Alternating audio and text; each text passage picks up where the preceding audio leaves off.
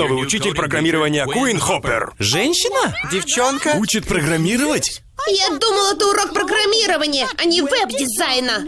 Да, это так, я девушка, вы нахальные опечатки. Я скормлю тебе столько синхронного JavaScript и вредоносного ПО, что ты гади станешь криптограммами.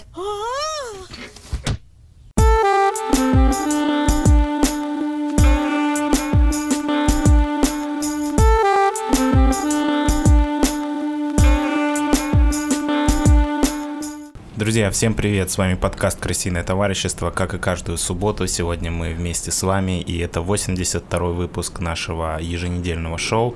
С вами, как и всегда, я, Дамир, и мой ассистент Алексей.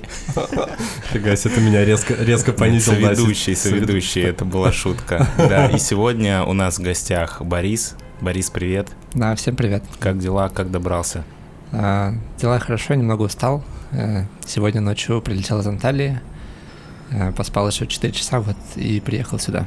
Ну, надеюсь, тебе хватит бодрости на то, чтобы сегодня рассказать нам что-нибудь интересное. Скажи, слушал ли ты когда-нибудь подкасты, слушал ли ты наш подкаст, и какие вообще у тебя ожидания от этого мероприятия? Да, я вообще ваш большой фанат. Э, с детства слушаю ваш подкаст. Ну вот сегодня слушал последний подкаст про татуировки. Очень интересно был. Хорошо. Да, послушайте все подкаст про татуировки. К нам приходил а, тату-мастер Кирилл Килликс Машин. Килликс Машин, да. Боря, у тебя есть какой-нибудь э, крутой псевдоним или можно просто Боря Прошин, Борис? У меня есть, э, ну, лучше Боря Прошин, но есть псевдоним, который я использую везде в играх. Его надо озвучивать или нет? Можем при, при, приложить ссылку на что-нибудь куда-нибудь. э, Есть такая возможность к выпуску. Какой-нибудь э, Game Origin. Нет, я думаю, не- можно просто Боря Прошин. Хорошо. А, слушай, как в Анталии-то было? Все нормально? Ты нам, я думал, солнце привезешь, но сегодня погода такая, что наоборот, как будто бы там ветра и все такое. Да, у нас задержали рейс на час, и я думаю, как раз э, погода не умещалась. Я надеюсь, его приведут в следующем рейсе. Значит, следующая неделя у нас уже будет солнечная. А, ну хорошо, я предлагаю переходить к обсуждению первой темы и поехали.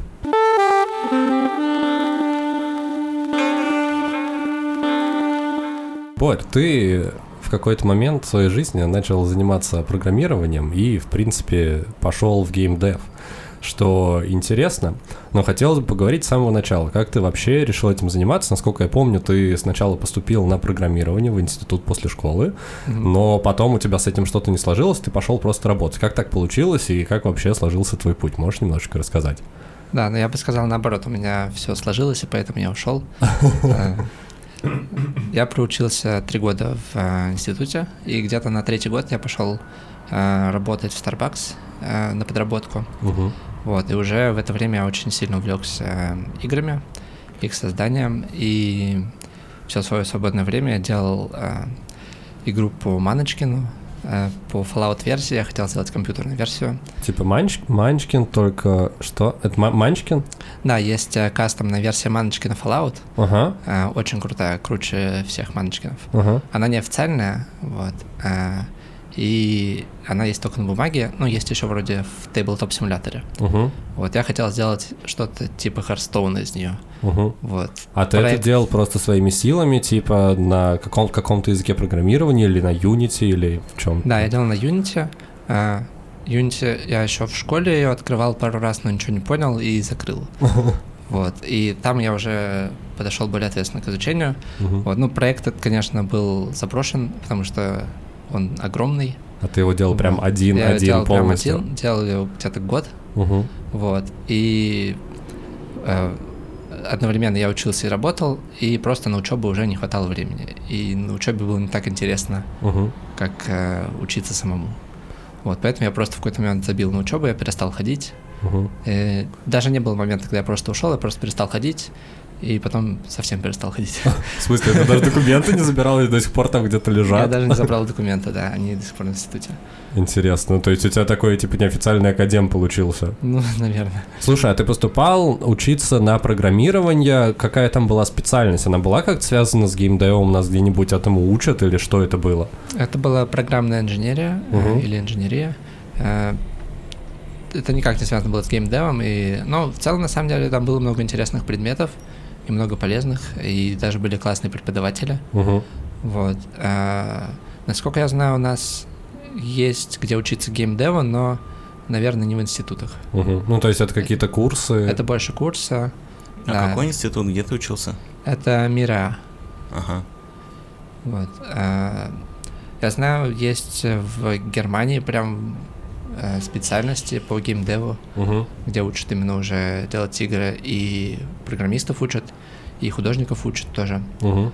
Вот, и я работал с девочкой, которая училась в Нидерландах, по-моему, на факультете какого-то геймдева, что-то такое. Прикольно, прикольно. Знаешь, я слышал, что в России в академическом образовании ну, нет каких-то достойных вариантов для того, чтобы а, стать хорошим специалистом. Это связано с тем, что В сфере быстро... программирования? Да, именно в программировании. Что быстро устаревает материал или почему так? Или просто, не знаю, не вкладывают достаточно средств в это? Как ты ну, считаешь? я не могу за все говорить, но вот для меня не хватало, наверное, каких-то практических проектов, каких-то э, команд внутри института, которые бы делали какие-нибудь, знаешь, стартапы свои, пробовали бы свои силы. Вот, то есть никакой такой активности. У нас был а, один такой кружок любителей программирования, мы там делали приложение для института с картой института, э, ну, с навигацией просто, Мгм. по кабинетам. Вот. э, И он просто загнулся, потому что никому не было интересно это. Мгм. Ну, то есть нет какого-то человека, который бы это внутри двигал. Ну, типа, много теории и мало практики. Да, да, просто ты ходишь на уроки и учишь уроки. Ага. Вот так это было. Соответственно, ты делал вот этот безумно огромный проект э, целый год, и ты его делал полностью сам, ты и писал, и рисовал, и дизайнил. Э, Нет, карточки я взял, они были выложены там, в какой-то группе ВКонтакте, Угу, вот, просто PDF-ки. Э, Я пробовал их немного анимировать сам, угу, вот. Но как бы весь дизайн карты, все правила уже все было, угу. То есть я занимался только именно кодом и там пробовал серверную часть немного делать, чтобы можно было двух игроков соединять. Вот, ну, в общем, за этот год э, я очень много научился, на самом деле, просто вот такой чисто практикой в лоб. угу. Просто берешь, пробуешь, у тебя ничего не получается, ты идешь гуглить, как это делать. А эту игру ты так и не доделал в итоге. Нет, нет, а, ну, там... Планируешь когда-нибудь? Нет, я думаю, что там работы, на самом деле, чтобы ее доделать, ее нужно начинать с нуля, я думаю, там работа на пару лет, на самом деле. Слушай, это актуально еще просто, я расскажу, у нас был похожий кейс, наверное, но мы там меньше, чем ты, наверное, продвинулись. В каком-то году, в 2000, не знаю, 13 мы летом очень часто играли с ребятами в мафию. Мгм. И была проблема, что когда ты приезжаешь на разные вечеринки, и не у всех есть карты для игры в мафию. Мгм. И мы подумали, блин, классно было бы сделать э, приложение для Android и iOS мафии. И на тот момент ни в Apple Store, ни в Google Play не было еще этой штуки. И мы прям заморочились, мы, я помню, какую-то даже команду собирали, Дамир, я не помню, участвовал ты в этом движе или нет. Я вообще первый раз сейчас тебя слышу, что ты пытался написать какую-то программу. Я не пытался дописать, у нас там была команда человека из пяти. Э, Я помню, что я рисовал какой-то дизайн и по буквально там в блокнотике экранчики по user interface у, по user experience у, что зачем идет, какую-то карту пытался разработать. Мы собирались несколько встреч э, с программистом, который нам должен был это все программировать и так далее. Э, И, собственно, в какой-то момент мы такие, типа, все, давайте запускаться, давайте делать, а программист, который должен был это все писать, он такой, типа, чуваки, сори, у меня диплом, э, вот, я не могу, типа, до свидания. И это все загнулось, а буквально спустя полгода, наверное, после того, как мы решили начать это делать, появился в Apple Store первая мафия электронная. Мы такие, блин, немножко не успели. Ну, я- Обидно. да, я думаю, тут еще проблема в том, что, во-первых, это нужно лицензию на Маночкина получать, Мгм. во-вторых, надо лицензию как-то на Fallout получать, и лицензию на Маночкина на Fallout получать, и все вот это в целом э, изначально было э, просто работой в никуда, то есть я изначально понимал, что я не смогу это доделать и выпустить. Ну, тебе это в любом случае Вот. дало опыт, с помощью которого ты, насколько я понимаю, дальше нашел работу. Вот после этого Да. года работы, когда ты решил ходить из института, ты еще параллельно работал в Starbucks и начал искать работу уже в... э, Как? Как это происходило? Я просто сейчас я еще хотел сказать, что э, очень много кто говорит, что когда начинаешь программировать, надо брать какие-то маленькие-маленькие проекты и учиться на них. Мгм. Вот. Но я думаю, что на самом деле такой подход, когда ты берешь огромный проект и пытаешься сделать все сам, тоже отличный опыт. Да не, бесспорно отличный, просто мне кажется, что многих начинающих программистов могут опуститься руки, когда ты берешь какой-то огромный проект, который ты скорее всего, никогда не доделаешь, и вообще не потянешь, и ничего не понимаешь, ты просто в какой-то момент можешь подумать, что нахер это все надо, и просто бросить, не начав. Ну, слушайте, бывают люди, которые вот такие недопиленные сырые проекты выпускают в том же Steam Greenlight, и на ну, этом да. зарабатывают деньги, ну, что да, индустрию на самом деле очень сильно подкашивает, на мой взгляд. Зависит во многом от человека, мне кажется. Угу. Вопрос мотивации. У меня была всегда мотивация именно сам процесс, и мне очень нравилось именно программировать. И угу. там даже если ты три дня что-то делал, и у тебя карточка начала как-то крутиться красиво, и ты такой, вау, вау, пофиг, я не доделаю это никогда, но она крутится в этом виде. Вот. А, да, и про мой путь. А, я полгода еще вот в таком формате работал, делал игру, uh-huh. после того, как уже ушел из института. Вот. И потом я уволился из Starbucks и начал уже искать активно работу. Это продлилось где-то месяца два-три на самом деле вот, что достаточно много. И под конец у меня уже опустились руки. Угу. Я делал одно тестовое задание в э, одну студию, и мне казалось, что, блин, я его сделал офигенно, очень круто. И я вот делал неделю, они мне сказали, окей, классно, давай подождем еще чуть-чуть, мы тебе ответим. Еще две недели я ждал, и две недели я доделал это тестовое задание просто до офигенного вида. Угу. И они такие, ну, не, мы тебя не возьмем. И после этого у меня прям очень сильно опустились руки. Вот, но я наткнулся просто на какое-то объявление ВКонтакте по поиску программистов, написал, э, мы списались, сделал небольшое тестовое задание буквально там за день, вот, и меня взяли. И я был просто невероятно рад. Я ехал в метро, мне пришло сообщение, что типа, окей, мы тебя берем. И я просто там чуть ли не заорал на, на все метро. вот. А это была какая-то маленькая компания или? Да, это была компания, э, там кроме меня был один программист, и он ну, стал техническим директором по факту, и я был единственным программистом на этом проекте. Uh-huh. Там было еще много художников, наверное, около пяти, и сценаристов тоже человек пять. Э, арт-директор и директор. Слушай, вот. они собирали команду именно под проект, или это было в штат на постоянную основу, или они решили, что вот они там год-два делают проект и искали себе команду. Ты попал а, в эту команду. У них уже был проект, проект был уже запущен. Угу. Это был э, э, игра про новеллы, угу. что-то типа чат stories. Э, типа клуба романтики? Да, клуб романтики, вот это все. Ага. Вот. Э, на самом деле ничуть не хуже клуба романтики, но намного менее популярна. Ну там все от маркетинга на самом деле зависит, все эти приложения, их просто двигают за счет рекламы в основном. Да, я думаю, просто из-за того, что команда была меньше, было меньше ресурсов, она не так сильно выстрелила. Вот. Э, и ну вот я начал работать. Вначале мне давали там какие-то небольшие задачки, типа сделать там окошко с э, предложением о покупке кристаллов, еще чего-то. Я прям... То, на чем держатся все игры такого типа. Да, супер донейшены. Вот. Ну, я прям... Э, я старался как мог. Я просто э, каждый уголок э, делал настолько точно, насколько вообще мне позволяли мои ресурсы. Вот. И потом уже стали появляться более сложные задачи, стали клиент-серверные всякие взаимодействия, сохранение там прогресса игроков. А, э, мы сделали возможность писать пользователям свои истории, выкладывать их. Uh-huh. Вот. Э, и, ну, в целом, очень много работы было, и очень много интересного, и с графикой, и с кодом, и там, с сервером. Слушай, я правильно понимаю, что это был уже проект, который был запущен, и тебя uh-huh. взяли на поддержку и развитие этой истории? Да. Да, uh-huh. но по факту как бы я стал единственным программистом на этом проекте. Uh-huh. Вот. Ну и вот технический директор, который... Э, мы с ним очень много общались, то есть каждый день мы с ним созванивались, обсуждали решения разные, он там мне что-то советовал. Uh-huh. Вот он очень многому меня научил. Вот, и в целом я ему очень благодарен, потому что он стал таким моим ментором в uh-huh. мир программирования. Слушай, а вот этот шаг первый от института какого-то самообучения к первой работе, как ты считаешь сам, а, какой процент знаний ты приобрел, обучаясь на трех курсах института, и какой процент знаний ты приобрел, а, ну, учась самостоятельно над каким-то проектом, который ты сам для себя придумал, что впоследствии помогло тебе устроиться на работу? Я думаю, из института это процентов 5, на самом деле. И самостоятельное обучение это все остальное.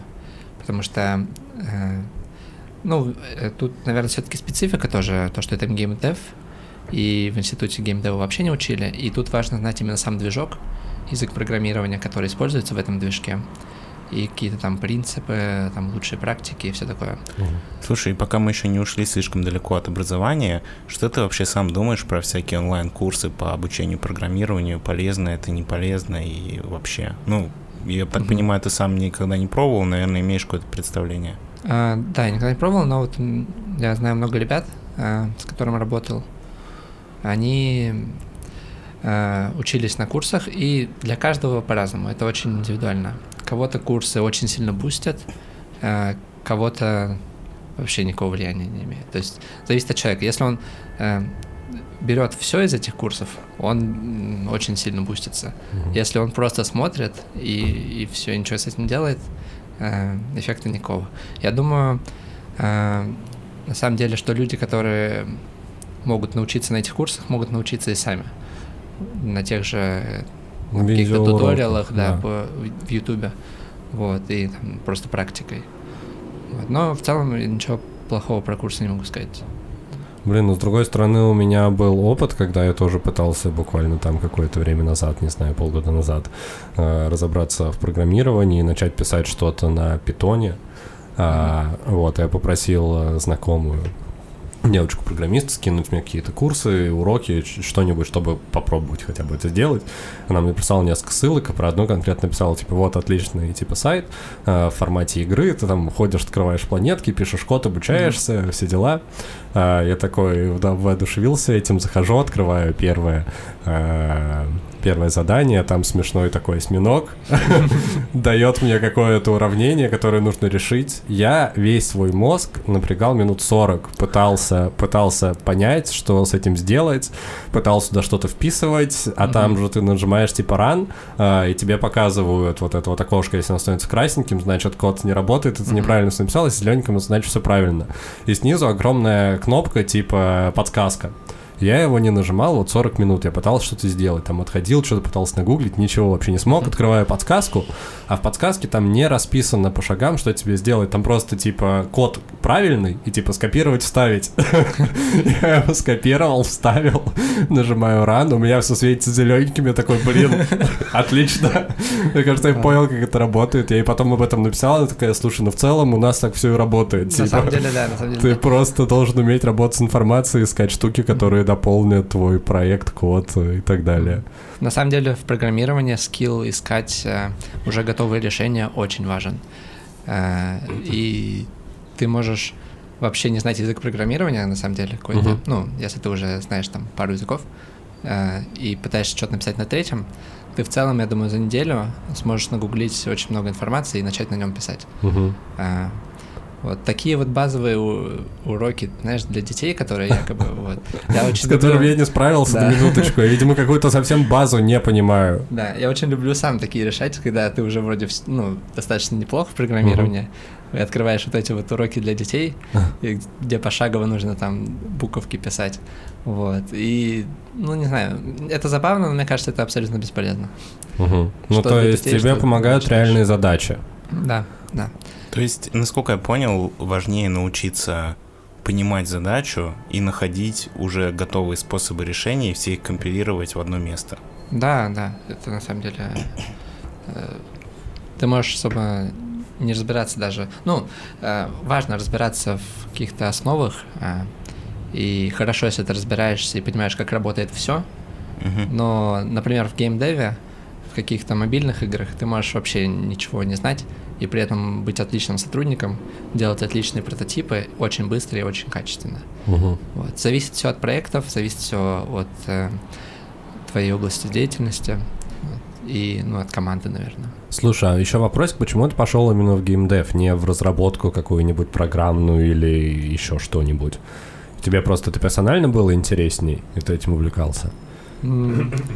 Да, я не скажу, что прям очень много играл сам, Мгм. Э, но мне было всегда интересно. Я даже когда в школе учился, я постоянно рисовал на листочках какие-то там леса, замки, дороги, там, воинов, все такое. Вот. э, Просто, да, просто было интересно. Я, на самом деле, пробовал мобильную разработку, но как-то не особо зашло. Мне нравится, когда ты визуально видишь результат. Мгм. Вот, то есть ты что-то написал и что-то... Ну, то есть у тебя такой полуарт-директорский подход уже по- получается, да? Э, ну, возможно. Не знаю насчет... Тут надо еще... Ну, арт-директорский ты что имеешь в виду? Что... Ну, с точки зрения визуала еще, ну, то есть, э, не знаю, мне кажется, есть просто программисты, которым вот нравится код. Мгм. И вообще, в целом, ну, я с этим часто сталкиваюсь, например, э, в сфере разработки сайтов. Мгм. А, потому что ты нарисовал отличный дизайн, отдаешь верстальщикам, чтобы они это все писали, и там все очень плохо выглядит именно. Потому что люди, которые пишут код, они, как правило, им главное, чтобы это работало, но им плевать на визуальную составляющую всей этой истории. Вот, а у тебя, я так понимаю, это как-то с- что-то среднее идет. Да, у меня что-то среднее, потому что я всегда, наоборот, э, каждый пиксель, знаешь, пытаюсь Мгм. сделать так, как должно быть. Ну, типа, с очень- точки я- зрения пользователя, который финальный продукт будет Да, трогать. да, да, я за визуалом очень всегда слежу, э, но при этом как бы код...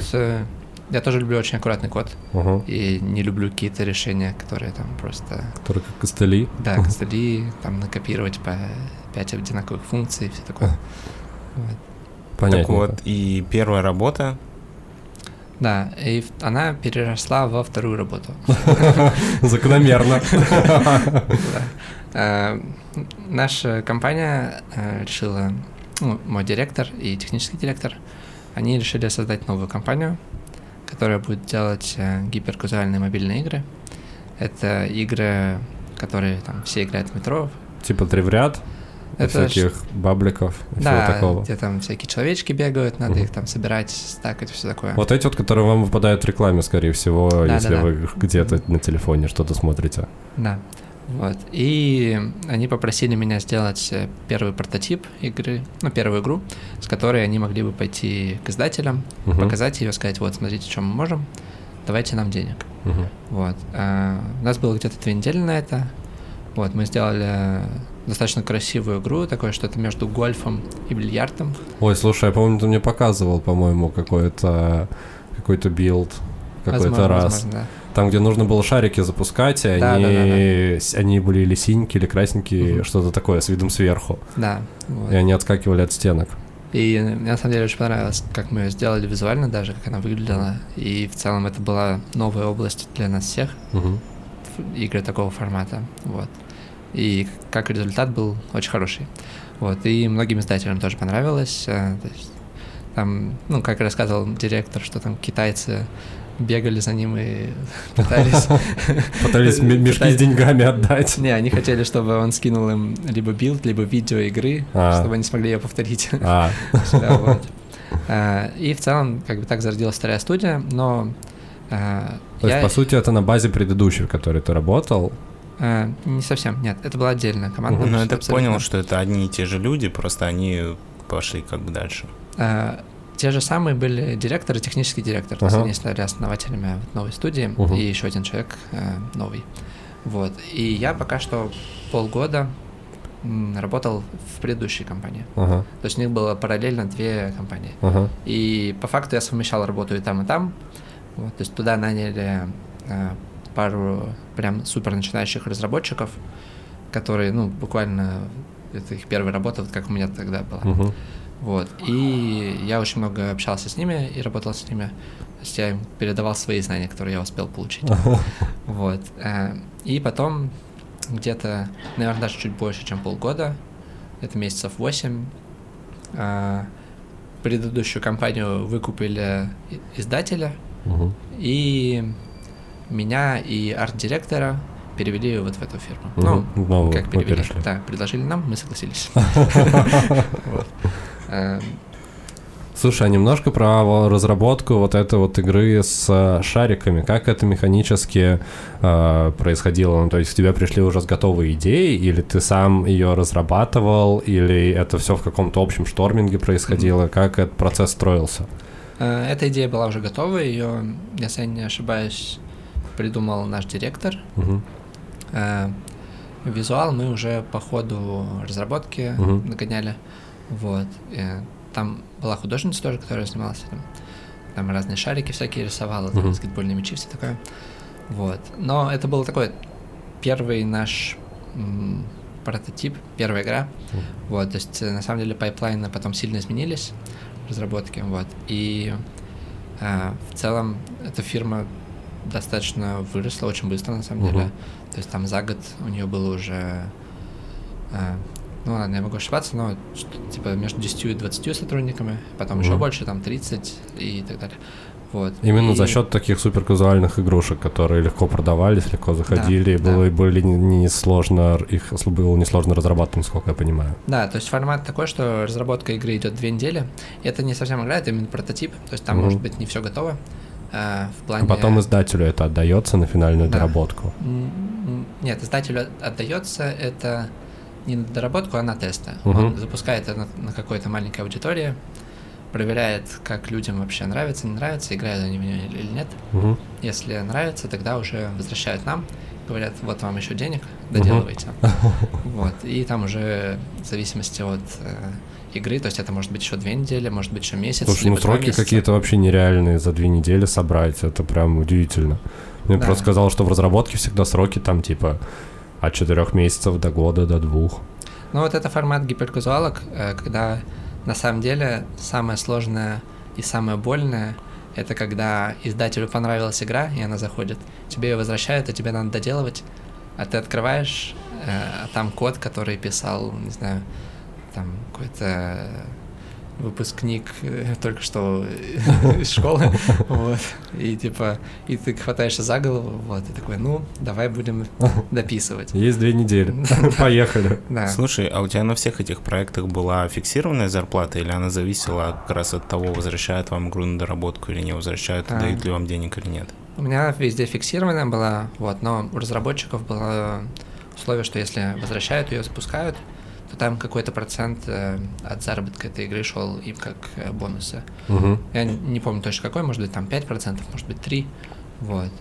Э, Но не так много на самом деле игр запускаются. То есть вот за два года жизни этой студии прям очень большие релизы были, было штук, штуки три, наверное.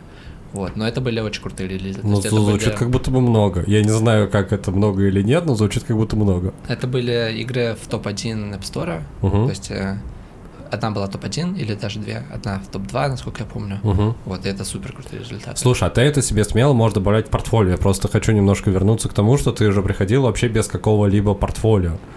У меня было портфолио из вот той моей игры, и еще там... У меня было еще пару проектов, э, которые я делал там пару недель. Ну, типа тестовые или, или, да, или что? не тестовые, а просто для себя тоже. Ага. То есть я делал там какие-то танчики чуть-чуть. Ага. Вот, еще что-то делал. Вот. Это да, это без проблем можно брать в портфолио. Просто что от тебя ждут, когда ты приходишь на собеседование, вот как ты начал ходить, тебе давали Мгм. тестовые, ты как бы пишешь немножко о себе, ты рассказываешь, что ты вот Unity разработчик или не Unity разработчик, от чего это зависит, как вот это строится, немножко хотелось бы узнать. Когда ищешь первую работу, тестовые очень важны. И важно, какой код именно ты пишешь. Мгм. Потому что проверяют не столько результат, сколько код. Мгм. Насколько А, грамотно все с точки зрения да. построения и всего такого. Насколько он а, правильно написан, насколько он оптимизирован и все такое. Потому что, Мгм. ну вот очень важно, когда ты, когда ты написал маленькое тестовое, оно хорошо работает. э, там, ты его написал, например, за 4 часа. Мгм. Классно, типа. Но если ты это тестовое нужно будет развернуть в полноценную игру, Мгм. э, тебе там придется, например, на все переписывать, если ты это плохо написал. И добавление каждой новой фичи может просто стать убийственным по времени. Ага. Поэтому очень важно писать все правильно с самого начала. Мгм. Вот. И, ну, наверное, я думаю, э, не стоит прям супер бояться на первых своих интервью, потому что все понимают, что ты, у тебя нет опыта, Мгм. вот. И очень много, вот даже в нашей компании брали людей, э, которые, ну, прям очень не дотягивали. Мгм. Вот. Но все понимают, что как бы месяц, э, там, два, и он станет хорошим разработчиком, вот. То есть э, Ну, типа за счет компания- мотивации, за счет того, что компания старалась обучать, насколько я понимаю. Да, компания готова вкладываться в обучение сотрудников э, очень, на самом деле, сильно. Мгм. Вот. И даже на своей текущей работе я пришел, э, и тут пишут немного в другом стиле. То есть э, стиль программирования сильно отличается по своей логике от того, что общепринятый. Мгм. Вот. И я до этого не писал на таком стиле. Вот, мне дали тестовое, э, я его написал достаточно плохо.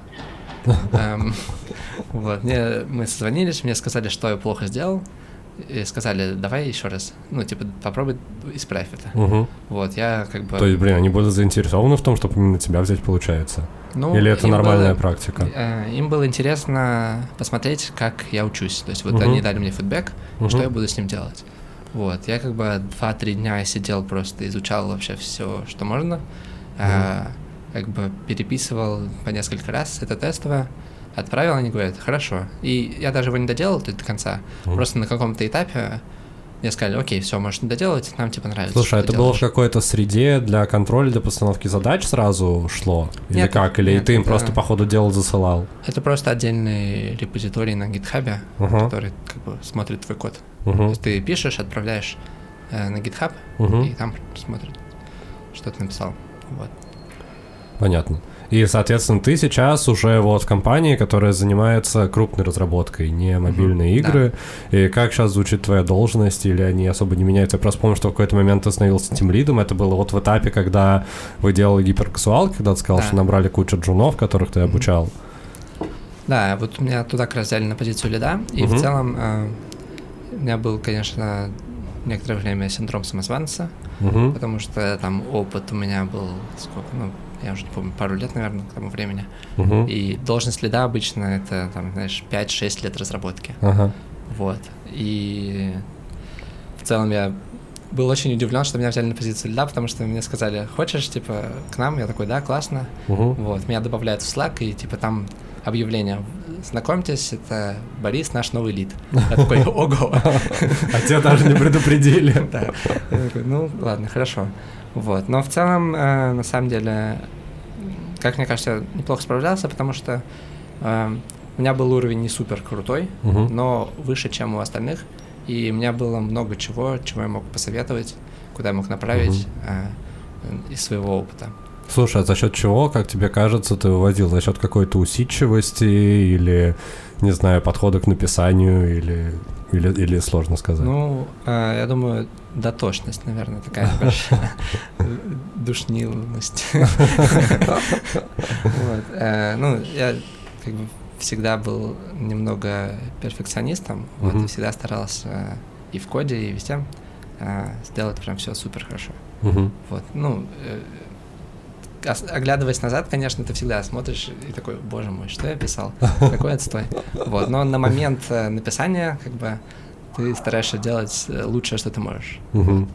И я думаю, вот это именно важно, потому что это есть не у всех. Мгм. кому-то пофиг, что он пишет.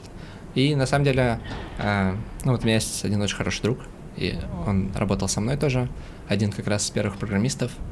Э, у него не очень хороший код. То есть я каждый раз открываю его код и такой, боже мой. Вот, но при этом он один из лучших разработчиков э, гиперказуальных игр, которых я вообще знаю. То есть он их делает супер быстро и супер, они супер классно играются. И То супер казуально. да. По геймфилу они очень приятные. В них приятно играть. Вот. Поэтому Сложно сказать. Да, Непонятно от чего надо зависит. пробовать, и там дальше уже, типа, что получается, то делаешь. Супер. Предлагаю на этом переходить к следующей теме.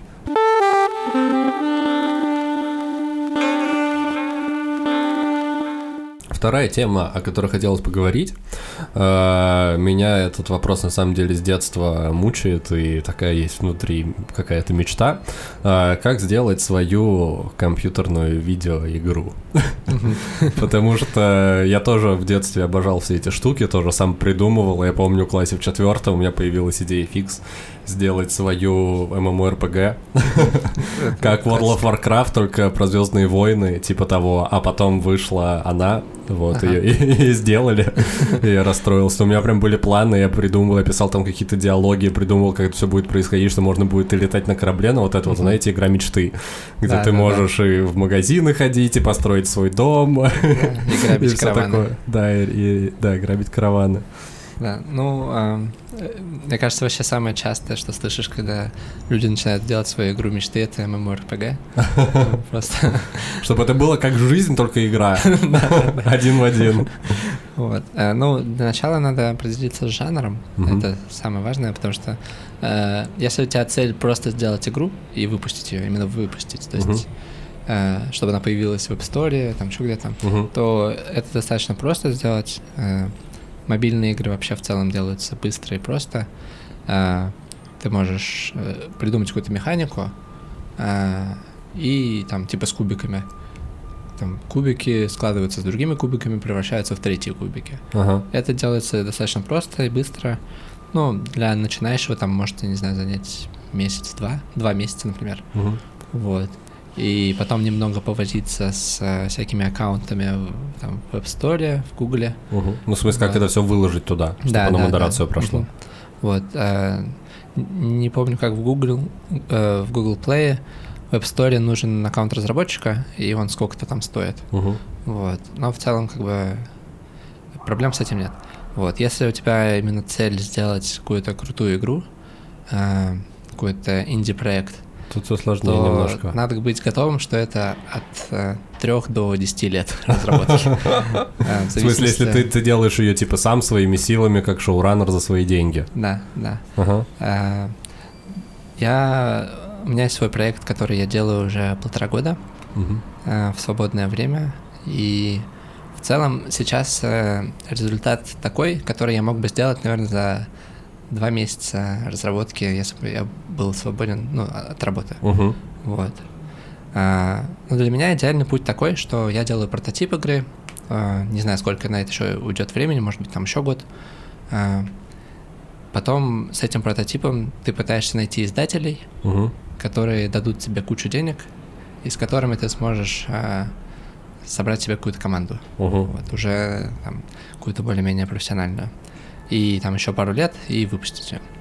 А, кто-то, наверное, а, у кого-то получается найти единомышленников. То есть, например, ты крутой программист, у тебя есть крутая идея, ты находишь крутого художника, у которого там свои офигенные идеи там по визуалу, там Мгм. какие-то крутые монстры, он там придумывает каких-то там капуст, э, баклажан, э, черепаха. Вот, и классно это рисует. Вот, и вы вдвоем все это делаете. И в целом вдвоем или там больше э, намного легче делать, потому что мотивации больше. Вы друг друга подпитываете постоянно, э, и за счет этого едете. Вот. А у меня э, в моем этапе разработки было очень часто, что я просто э, уставал делать игру. Ну, мне становилось скучно. Ну, терял и я заб- мотивацию, да, типа. терял мотивацию и забрасывал ее. Это были там периоды от месяца там, до трех месяцев. То есть три месяца я просто ничего не делал. И потом э, я такой, о, крутая технология. Попробую сделать свою игру на этой технологии. Потому что я совмещаю как бы полезное тем, что я изучаю ее. Вот. Ну и в целом как бы и делаю свою игру. Мгм. Вот. И таким образом, где-то в конце прошлого лета я опять взялся за это.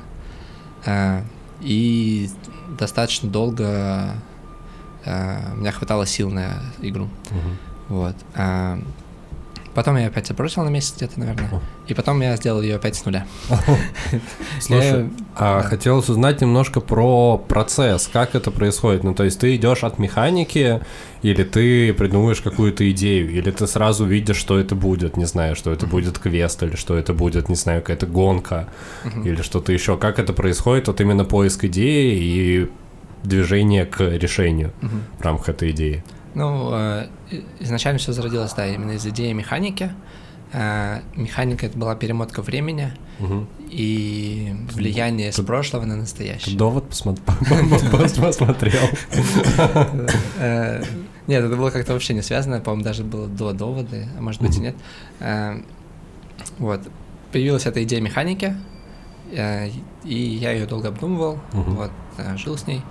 И потом я э, поиграл в одну очень крутую игру, Крикс, это от студии Monita Design. М. Э, Просто это моя любимая игра, всем советую. А Вот. это какая-то новая у них? Э, Ей года два, наверное. Ага. Вот. А, И она очень красивая, там очень классная Ну, музыка. как все игры у Ammonit Да. Design. Да, там очень крутой художник, который очень долго работал. Если я не ошибаюсь, ее делали как раз 8 лет. Мгм. Вот. А, С учетом того, что как бы э, это достаточно большая студия. Вот. Слушай, а это такой же point and click, point and click квест, как у них обычно, как машинариум, как саморост, Э, или Похоже, это что-то другое? А, да, только там, э, там много головоломок, и они Мгм. все связаны с э, очень классной механикой э, обращения каких-то предметов э, в монстров. То есть, когда свет светит, Мгм. это обычный предмет включается, и тебе кажется, что это монстр, и он может напасть на тебя. Мгм. Вот. Э, Это было такое мое основное вдохновение, и после этого у меня как бы появилось видение моей игры, как она должна выглядеть именно визуально. Мгм. Вот. Э, После этого я решил, что надо попридумывать вообще сами уровни, то есть сами головоломки. Мгм. Я на листе просто рисовал эти уровни и придумал, что где нужно нажать, Мгм. как куда нужно там перемотать время, что где нужно опять нажать, чтобы пройти дальше. Вот. Э, И потом я уже как бы все это начал разрабатывать. Э, Сейчас я остановился на том, что вот у меня есть 7 уровней, где-то, наверное, 4 из них работают. Вот. И в целом э, самая такая большая моя проблема это арт, потому что я рисовать не умею, вот. И это значит, что мне надо искать кого-то, кто может рисовать. Мгм. Вот, я как бы общался с одним арт-директором очень крутым, с которым я работал. Вот, и в целом он как бы даже э, изъявил свое желание помочь. Вот, но пока что все равно это непонятно. То есть, Мгм. насколько его помощь будет. Ну, это из-за того, что именно все на таких добровольных началах? Ну да, да, и ты не можешь как бы нанимать никого, потому что это дорого. Мгм. Вот. А, а бесплатно ты не можешь ни с кого ничего требовать, потому что это нагло. Вот. Поэтому в этом сложность. Слушай, а ты э, тут отталкивался от каких-то, э, не знаю, фундаментальных э, фундаментальных знаний про, там, не знаю, длительность игровых сессий, про то, как это вообще будет происходить, или ты просто придумал механику, потом садишься над головоломками э, думать, А, ну, Пока что конкретно нет, уровне. но э, да, я хочу как бы делать э, много тестов, чтобы Мгм. проверять э, разные там метрики, Мгм. сколько там тратится на уровень, какой спад, все такое.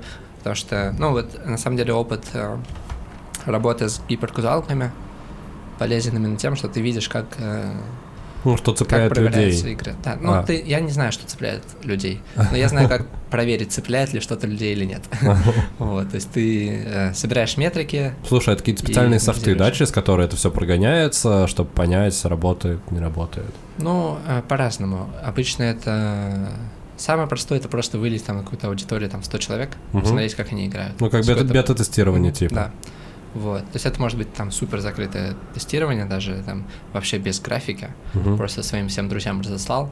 Мгм. Они играют, ты смотришь, где проблемы, г- где что. Вот, там, кто вообще не может пройти и все такое. То есть кого можно удалять из друзей и так далее. У меня так был по- похожий пример. Буквально на той неделе у меня э, друзья сейчас разрабатывают э, сайт с тестированием школьников. Мгм. Вот, соответственно, по прохождению тестирования школьник э, либо, ну, короче, а, измеряется его уровень знаний по определенной теме. А, И мне скинули потестировать и спросили именно с точки зрения user experience и дизайна. А, Вот, и я начал что-то, там были какие-то прикольные задания про дроби Ага. и про все такое, там, для каких-то четвер... че- че- четырех-пятиклассников. А, Вот. Я прохожу, прохожу уже минут 20, наверное, 30. Мгм. И понимаю, что нет статус-бара ни- никакого, я не понимаю, когда это все закончится. Я такой пишу, ребят, я уже вот какое-то время решаю, у меня там встреча через 15 минут. Я не понимаю, когда закончится этот тест. Типа, добавьте обязательно статус-бар. Они такие, типа, блин, чувак, мы не можем доставить, э, добавить статус-бар, потому что у нас э, тест адаптируется под э, того, кто его решает. Соответственно, если ты решаешь правильно, то у тебя больше заданий. Вот. Типа, мы знаем, что есть такая проблема, мы не знаем, как ее решить. Я такой, типа, блин, ну хотя бы в начале плашечку поставьте с текстом, что, типа, тест в среднем занимает, там, типа, 30 минут. Максимальное значение, потому что я реально я не понимаю, когда он закончится, что вообще происходит. И на каких-то таких штуках, мне кажется, очень важно получать обратную связь и тестировать то, что ты а, производишь. Да, тестирование вообще очень важно, потому что э, многие, мне кажется, ну вот особенно новички об этом вообще не знают, и они думают, что они сейчас сделают игру, выпустят, mm-hmm. она взлетит в App Store, и они станут миллионерами. Э, ну, на самом деле, типа, такие случаи бывают, я думаю, тоже там Flappy Birds вряд ли кто-то переплюнет. Да, вот. Но э, умение тестировать супер важно. И понимание, что нужно тестировать, это очень-очень важно. И для меня тоже таким большим примером был, я вот посмотрел фильм про Тиньков, и они там рассказывали, а как они... Я не смотрел. А... На Ютубе есть? Не уверен, что есть на Ютубе, по-моему, на Кинопоиске он есть. Ага. Вот. А, они рассказывали, как они тестировали письма, которые они отправляют. И они там тестировали а, такие вещи, как а, цвет конвертов, которые они упаковывают. Все, угу. там, красный, черный, желтый, белый. Какую подпись ставить? То есть это подпись Тинькова, либо это подпись... А, забыл, как зовут их директора второго. Не помню. Вот. То есть они там настолько мелкие вещи тестировали, и они столько тестов там проводили, э, и все это дало результат. Вот, mm-hmm. То есть они как бы знают, э, какого цвета конверт нужно отправлять, чтобы их карточку э, начали использовать словно. Ну да, как бы это удивительно не звучало, это все работает. Да. Вот, и это здорово. Слушай, еще хотел спросить про э, вот этот вот твой Манчкин Fallout. Угу. Как там это все происходило? Ну, то есть ты сел, у тебя вот есть правила игры, которые ты знаешь, которые ты играл, и как строился твой процесс перекладывания это именно в видеоигру? А, ну, и я это сначала... все было достаточно наивно и так. Ну, э, на, на самом деле она работала даже по своим итогам видео. Э, и можно было подключиться двум игрокам и играть друг с другом. Uh-huh. Вот. Э, изначально ты берешь просто кубы, выставляешь э, какую-то базовую сцену. Uh-huh. Потом я добавил все картинки карт. Uh-huh. А, то есть она даже была в каком-то условном 3D или? Да, ну идея была сделать прям как в Херстоуне. А, ну то есть у тебя есть стол, есть да. карточки, вы у играете. У тебя есть рука твоих карт. Угу. Я сделал, что при наведении на карту она также там поднимается, увеличивается, угу. кладется на стол. Все это было, типа, все эти анимации. Угу. Ужасно криво написанные, но работали. Вот. И как бы ты просто... Ну, у тебя вот есть задача, да? Тебе нужно, чтобы у игрока в руке оказались карты. И ты такой, ну, блин, я сделал карту давай буду писать код. И пишешь так. Пять раз добавить э, карту игроку. Ага. Вот. И вот в целом так и делаешь игру. Потом добавляешь еще карту. Ну, то есть ты механически добавляешь целую колоду, и дальше уже картам прописываешь значение, что происходит с одной и с другой картой при их взаимодействии, да, типа да, того. Да. То есть у тебя там есть типы карты, ты проверяешь, если карта такого типа, то-то, если карта такого типа, то-то. Это как я делал, и это как не надо делать. Э, а что бы ты изменил? Во-первых, я бы сделал конструктор карты для начала, чтобы мне не пришлось каждую карту отдельно настраивать. А, в смысле для себя, для именно, чтобы была среда разработки какая-то? Да, я вообще большой фанат инструментов для разработчиков. Ага. То есть, когда ну, ты потому садишься... что у тебя опыт, собственно, Unity в основном. Да, и, и ты садишься, и ты, э, ну вот, у тебя две недели на разработку игры, угу. и первый, ну, может, не первый, но там третий, четвертый день ты тратишь не на разработку игры, а на то, чтобы написать конструкторы уровней, угу. какие-то еще другие штуки для настроек игры. И это очень, на самом деле, экономит твое время. Потому что когда ты собираешь все вручную, ну, потому что все думают, у тебя две недели, типа, я буду делать все максимально просто, я буду все вручную собирать. Uh-huh. И потом на девятый день к тебе приходят и говорят, а давай вот эти уровни мы все пересоберем. И ты сидишь э, до 10 вечера вручную перетаскиваешь все уровни перетасовываешь и меняешь. Угу. Вот. Когда у тебя есть конструктор уровней, это делается секунд за 30. Ну, то есть это про планирование, что ты на начальном этапе потратил чуть больше времени, чтобы в дальнейшем да. себе облегчить. Да.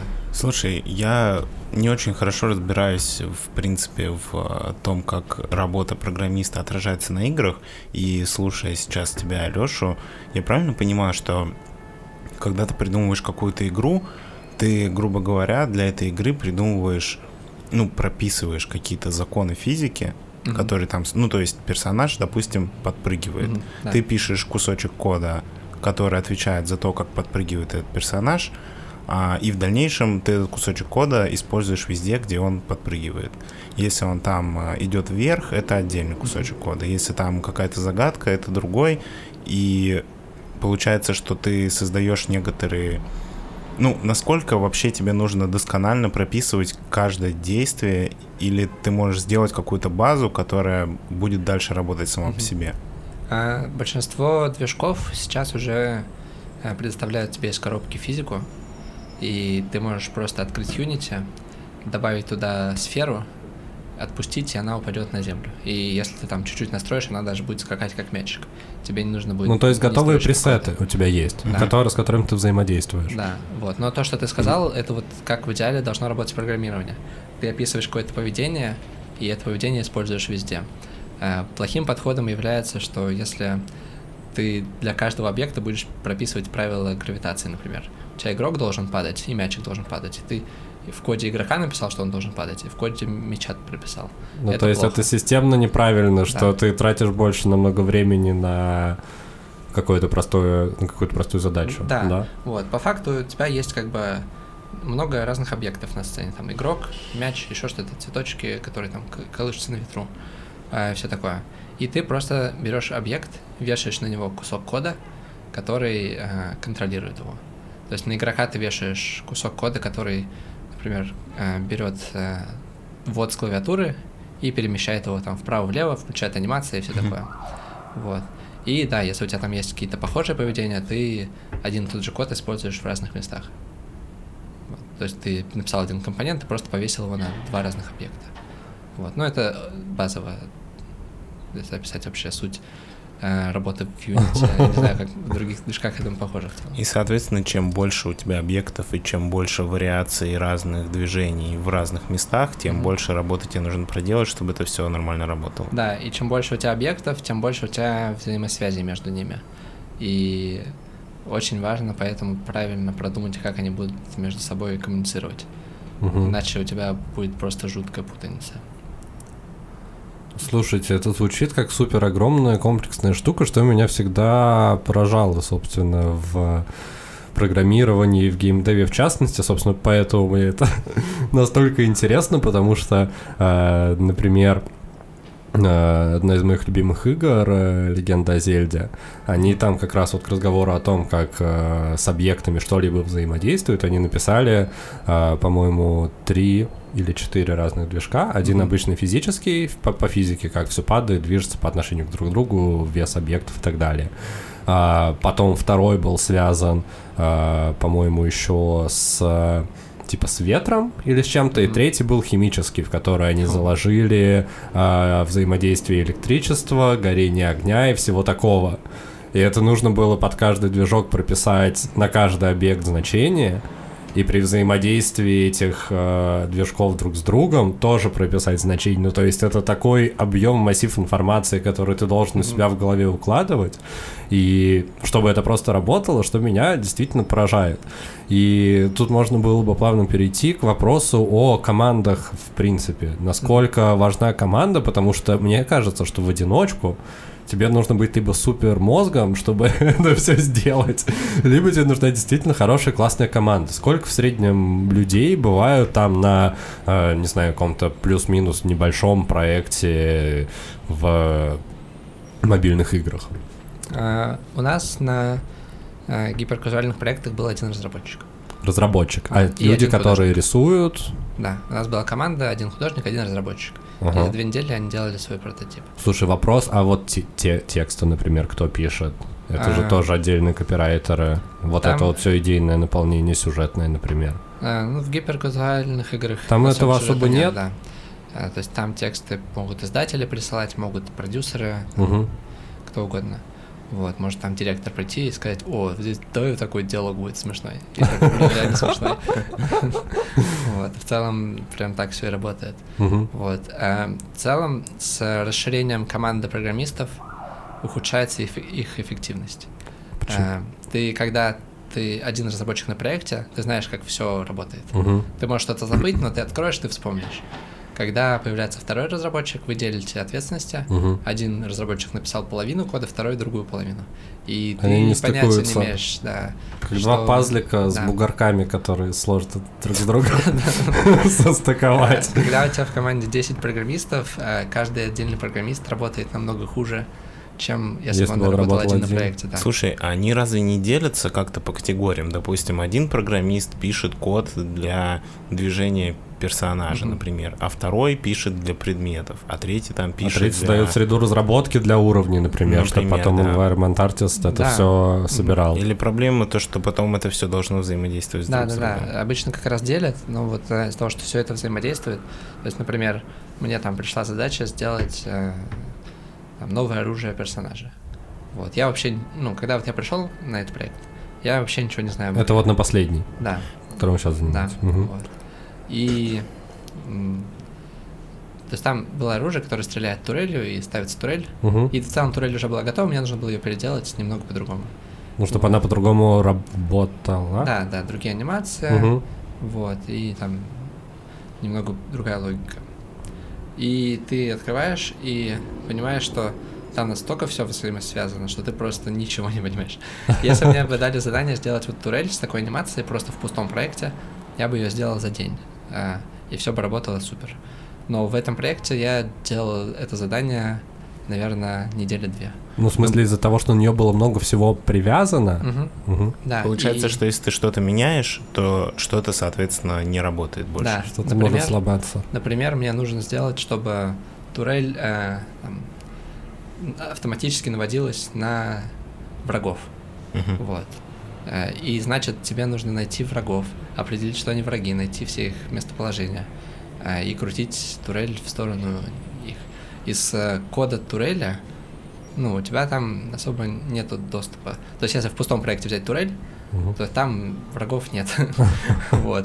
А в твоем проекте они есть. И их надо как-то найти, и все это потом еще связать как-то с сервером и с анимациями, и потом это протестировать пять раз, понять, что ты вообще сделал все очень плохо, и переписать опять.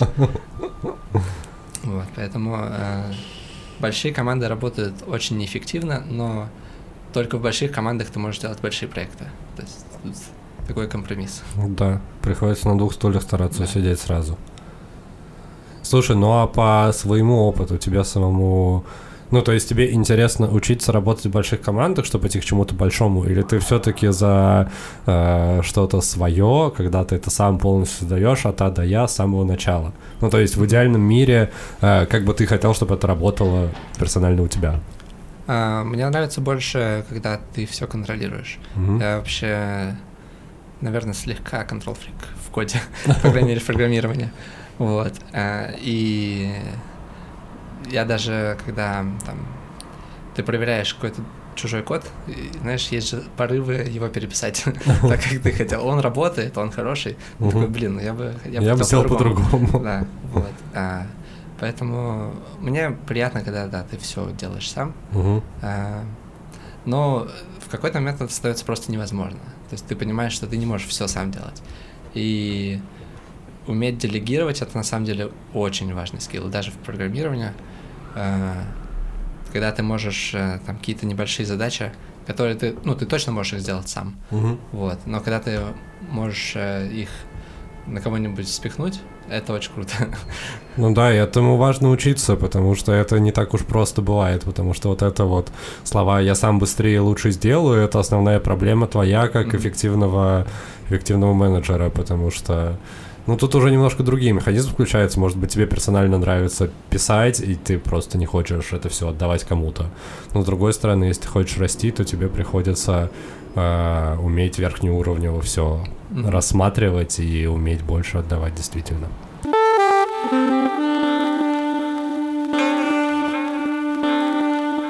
Весь а, наш разговор про создание игр и про то, как пишется код, натолкнул меня на мысль о том, что, возможно, наша вселенная — это симуляция. Вы слышали вообще про это? Да, я слышал, что Илон Маск в это верит. И смотрел пару видосов на Ютубе. Да, я в целом тоже очень люблю эту теорию. И у меня в заметках в айфоне есть э, тема безумных презентаций. Мгм. И там одна из тем, э, что мир — это компьютерная симуляция, и почему это не важно. Э, Самой презентации нет, есть только название. Не, на самом деле, я когда об этом размышлял, пришел к выводу, что это действительно не важно, потому что если это так, то ты ничего не можешь с этим сделать, и, в принципе, в твоей жизни ничего не меняется. Да. Да, согласен, это именно то, о чем говорит Илон Маск на вопрос типа, Илон, почему вы, вы же верите в теорию симуляции, а, и почему это вас не демотивирует, почему вы делаете только всего, он говорит именно то, что вы сейчас сказали, парни, что потому что это не важно. Просто прикольно в это верить. Я единственное только не очень могу, не очень понимаю, а, если бы я был один единственный как бы персонаж в этой вселенной, а все вы, грубо говоря, ну Это уже шоу Трумана получается, А, наверное. может да. быть, так и есть. Нет, но мне все-таки сложно поверить в то, что все остальные люди это просто мобы, которые существуют в моей Так жизни. нет, почему? Они все, ну, в смысле, что там же история в чем? Как это все работает? Не то, что ты один персонаж, не как шоу Трумана, а в том, что просто все, что вокруг нас происходит, это компьютерная симуляция. Ну, в этой компьютерной симуляции может быть достаточно много искусственных интеллектов, которые, собственно, являются людьми, животными и всем остальным. Это не про то, что ты персонаж игры, и вокруг тебя все просто NPC, не игровые персонажи. Да, и нету такого, что тобой кто-то управляет. Э, Мне очень нравится теория того, что просто, ну, как был большой взрыв условный э, в компьютерной симуляции, и все начало развиваться так, как развивается. То есть изначально были заданы какие-то правила, правила физики, э, какие-то самые базовые, до которых там мы еще не докопались. Вот, и все. И никто не вмешивается в эту симуляцию. Она просто живет своим путем. И я смотрел очень интересное видео. э, очень советую канал Fu52ru или Рус. Э, Там э, такой мужичок, ему лет, не знаю, 40, наверное, он решил разобраться с нейросетями. Вот, и с симуляциями. И создал YouTube-канал про это. Да, и он делает очень крутые симуляции. Он делает э, э, видео, где э, сажает семечки деревьев, задает какие-то правила и запускает э, циклы эволюции. Слушай, это очень залипательный видос, у меня тоже периодически такое выпадает. И там типа в ускоренной перемотке показывают с Мгм. точки зрения симуляции, как это все будет работать. Да, и это вырастает в очень интересные результаты. И после этого ты прям начинаешь верить, что если такой вот один мужичок 40-летний может сделать такое, то в целом, я думаю, типа, это реально. В теории компьютерная симуляция вполне реальна. Мгм. В теории, что это, это очень э, круто и очень странно звучит. Ну, я насколько понимаю, тот же Илон Маск считает, что он существует чисто статистически. Ну, что статистически вероятность того, что наша, наш мир — это симуляция, он очень высок. Ну, какой там процент? 50 на 50, либо да, либо нет. Не-не-не, там по- по-другому высчитывается не так просто. Мне так э, врач говорил, который вставал с меня клеща, типа, на вопрос, э, заразен ли он или нет, он говорил, ну, какая вероятность, что вы увидите динозавра на улице? Ну, 50 на 50. Бородатый анекдот. Либо увидите, либо не увидите. Как бы ничего исключать нельзя. Но еще э, я, например, не вижу ни одного доказательства того, что это не компьютерная симуляция. Э, я могу в это не верить, что это компьютерная симуляция, но я не могу это не допускать. Есть- Знаешь, мне кажется, что тут есть э, логическая ошибка, которая состоит в том, что очень сложно доказать отсутствие чего-то. Ну, то есть, почему невозможно доказать отсутствие Бога или отсутствие... Ну, ты можешь доказать наличие чего-то. Вот если что-то есть, ты можешь доказать, что оно есть. А если чего-то нет, ты не можешь доказать, что этого нет. Да, поэтому не обязательно в это верить, но нельзя это отрицать. Слушай, а ты сказал, что в теории возможно написать вполне реально э, создать такую симуляцию. У тебя был какой-то кейс? Да, этот мир — это мой проект очередной. Ну да, Да. да, давай подумаем просто, как это можно было бы сделать. Ну, то есть, по сути, ты просто э, как это возможно сделать? Ты создаешь какую-то среду и начинаешь в нее накидывать всякие, э, как это называется, э, водные. Да, для начала тебе нужен очень производительный компьютер. Ты берешь какие-то базовые элементы, ну, я не знаю, берешь там электрон и нейтрон. Мгм. И я не помню, там есть что-то, на что они еще делятся. Мгм. Ну, допустим, ты взял их, и ты написал правила взаимодействия между ними. Мгм. Ты описал все возможные случаи, когда они притягиваются, когда они крутятся друг вокруг друга, и все такое. И ты запустил генератор случайных чисел и выплеснул там, триллиарды, не знаю, ну, огромные просто числа этих нейтронов и электронов просто в пустое пространство, в симуляцию. Мгм. И сидишь, смотришь, как они живут. Что произойдет? Да. Ну, типа, в одном из этого миллиарда трилли- триллиардов случаев может начать происходить что-то еще. Мгм, да. А, могут быть случаи, когда они зацикливаются. То есть, Мгм. еще очень интересный есть эм, проект клеточный автомат, по-моему, называется. А, там очень простые правила. Просто э, клетки. э, Человеческие ты имеешь в виду? нет, нет, просто, ну, как в тетрадке клетки. А, Клетка либо черная, либо белая. ага. И у каждой из клеток есть правило, э, когда она черная, когда она белая. То есть там, я не помню точно правило, но что-то из разряда, если вокруг меня там 5 черных клеток или больше, То ты тогда я становишься становлюсь белый. белый. Мгм. Если наоборот, становлюсь черной. И э, можно создавать из таких просто элементарных правил очень интересные рисунки, Мгм. очень интересные миры, в которых будут э, там спавниться какие-то э, глайдеры, еще что-то там. Я был подписан на канал какого-то британского вуза математического, Мгм. а, и они как раз про это рассказывали. Они создавали, а, по сути, простые графики. И писали просто прикольные функции. У них был э, специальный сайт, они под это разработали, куда можно было написать, а, придумать свою функцию а, и какой-то алгоритм. И, соответственно, ты загружаешь этот алгоритм на сайт, и он тебе рисует график. И они придумывали под конкретное изображение алгоритм. Ну, то есть, какой у тебя должен быть алгоритм, чтобы он тебе выдавал э, такие точки, чтобы на графике у тебя получился типа Микки Маус. Типа того. И они просто по приколу этим занимались, и мне это так понравилось. Это как будто бы они что-то очень сложное, математичное и просто невозможное во что-то простое и прикольное приземлили. Очень здорово. Э, Есть функция, которая описывает вообще все возможные состояния, э, и ты, ну, зависит от того места, в которое ты смотришь, и ты можешь даже найти написание самой этой функции на графике. Что, что, что, что, что еще раз, подожди, функция, Да. а, которая описывает все состояния чего? А, ну, то есть, э, если взять там какой-то блок типа 100 на 50 клеток, Мгм. внутри этого блока э, эта функция описывает все его вообще состояния. То есть э, каждый из этих блоков будет либо черным, либо белым э, на какой-то высоте этой функции. Мгм. Вот. И там, поднимаясь вверх и вниз, ты будешь видеть разные картинки, в том числе написание самой этой Этой функции. самой функции. Да.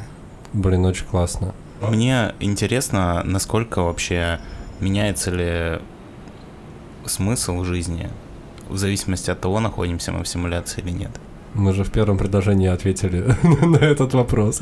Нет, Как я будто имею бы в виду, нет. что глобально ничего не меняется, но просто это похоже на некоторое религиозное направление. Мгм. Ну, то есть, потому что, знаешь, когда ты атеист, ты веришь в то, что ты просто умрешь и превратишься в пыль. И, в принципе, это все. И все бессмысленно.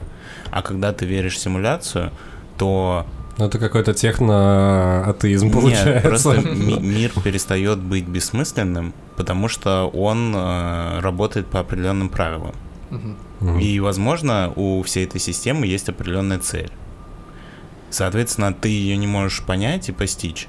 Но, по крайней мере, существование смысла и цели и отсутствие смысла и цели – это то, что различает атеизм и веру в теорию симуляции, например. Ну, это просто такой удобный, удобная форма атеизма, с помощью которой ты можешь обосновывать то, почему ты в Бога не веришь. По сути, веришь просто в какую-то выдуманную штучку.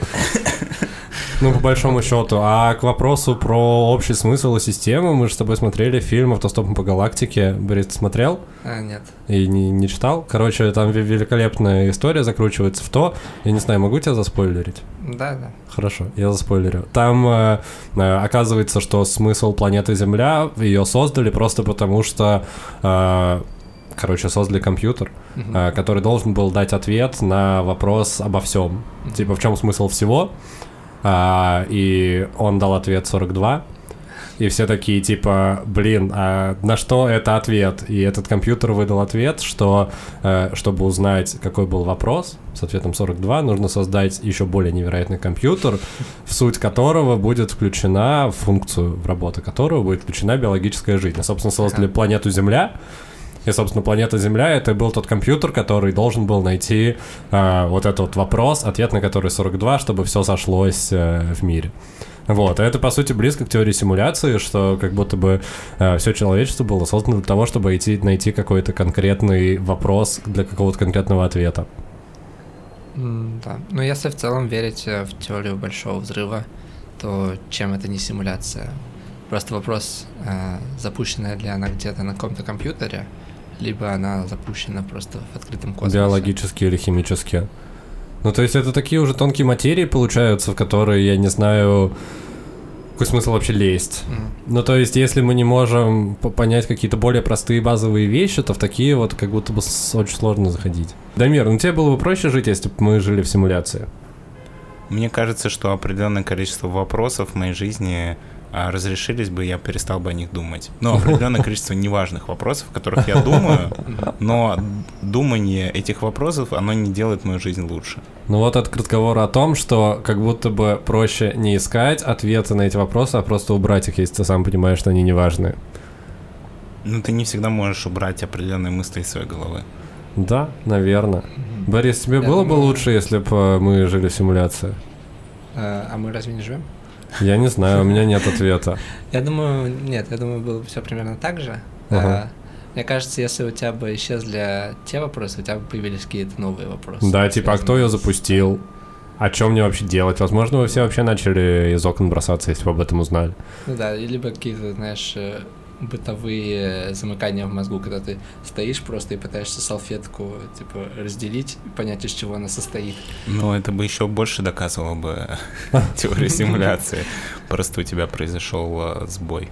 Не знаю, у меня есть э, простое ощущение, что обязательно должны быть вопросы, на которые нет ответов, потому что это те вопросы, за счет которых э, ты можешь в общении искать людей, которые тебе наиболее э, близки и понятны. Ну, То есть э, есть вопросы неоднозначные, и если твое видение на эти вопросы сходится с видением человека, с которым ты общаешься, тебе проще с ним общаться. Если вообще нет, тебе сложнее с ним общаться.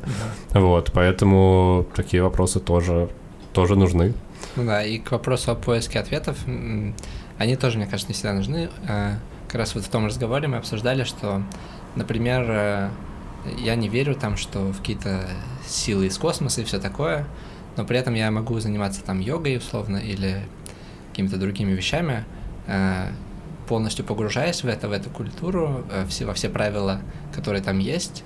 э, И если я буду понимать, что у меня есть ре- результат от этого.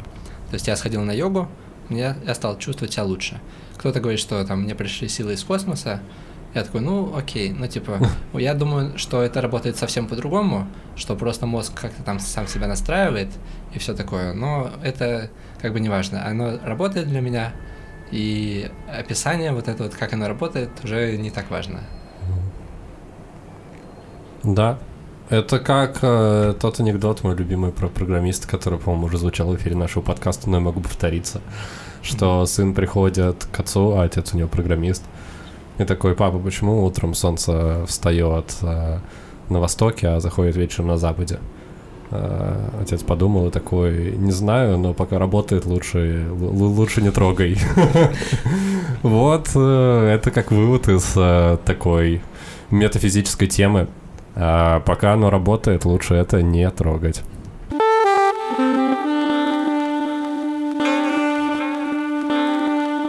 Давайте коротенечко по поводу планов, э, мечт и надежд. А, Соответственно, программирование. С этим все получается. Ты хочешь расти Мгм. дальше и делать... э, Мы это назвали Double A игры, потому что ты не веришь, что 2D Потому что они игра 2D. да, может быть AAA. Вот, э, но по сути, да. Разрабатывать свой проект, может быть, что-то еще, какие... Куда ты хочешь идти дальше? А, Мне вообще нравится... Я особо планов ну, там на 5-10 лет не строю. Мгм. И мне нравится то, чем я сейчас занимаюсь, и я планирую этим заниматься в ближайшие, как минимум, пару лет. Такие планы у меня.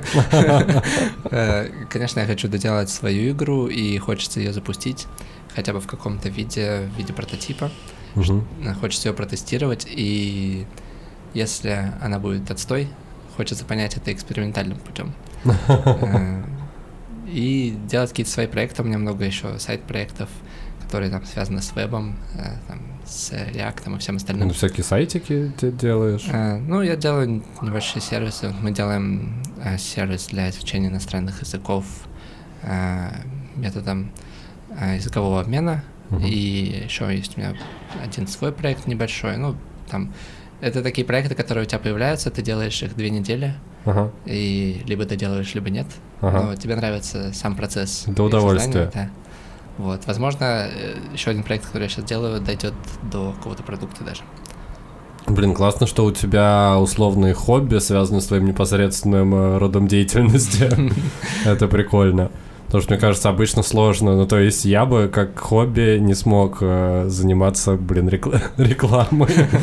Мне было бы сложно.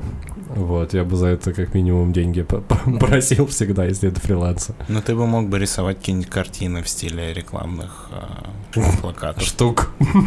Ну да, либо, либо просто рисовать. Это в целом э, тоже та же Ну, типа, знаешь, плакаты для несуществующих товаров. Да. По приколу, да. Да. Нет, я очень корыстный человек, и я буду такое делать, только если за это будут платить. Ты мог бы рисовать деньги. Беспла- А это уже уголовное преступление, кстати. А, Ну, на самом деле, Борь, спасибо тебе большое, что пришел. Я тебе хочу пожелать удачи в твоих вот этих вот а, мечтах. Да. О, Спасибо. Спасибо, что позвали. Вот. А, Надеюсь, все получится, и было бы классно в дальнейшем попробовать как-то по содействовать тебе в каких-то штуках, потому что я на самом деле, открою секрет, давно хотел чем-то таким заниматься и попробовать себя в геймдизайне, в чем-то таком, в геймдеве, но пока для меня это очень сложно, я просто смотрю на это со со стороны, еще с детства что-то читаю, смотрю, тыкаю палочкой, но сам э, боюсь в это заходить. Вот, возможно, в будущем у меня тоже что-то с этим произойдет. А на этом мы будем переходить к завершающей части нашего подкаста.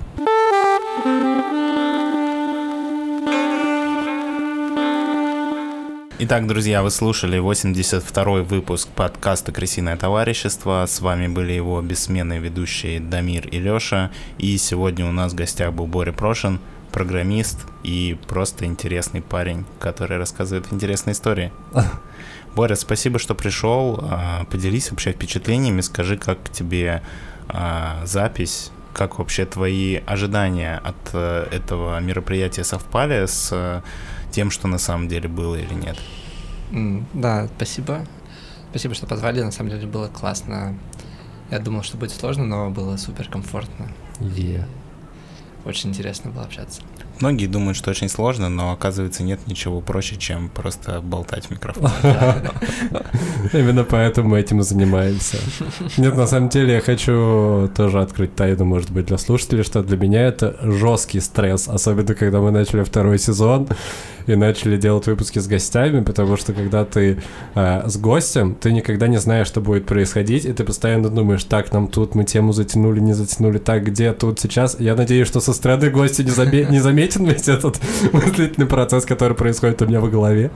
А вот, но это постоянно именно так, потому что такой, так, сюда какой вопрос, а тут затянули, а, не знаю, и еще нужно параллельно слушать, и еще что-то отвечать и задавать, ну, короче, но все равно классно. Борь, с тобой было легко и клево общаться. С своей стороны тоже скажу большое спасибо, что пришел.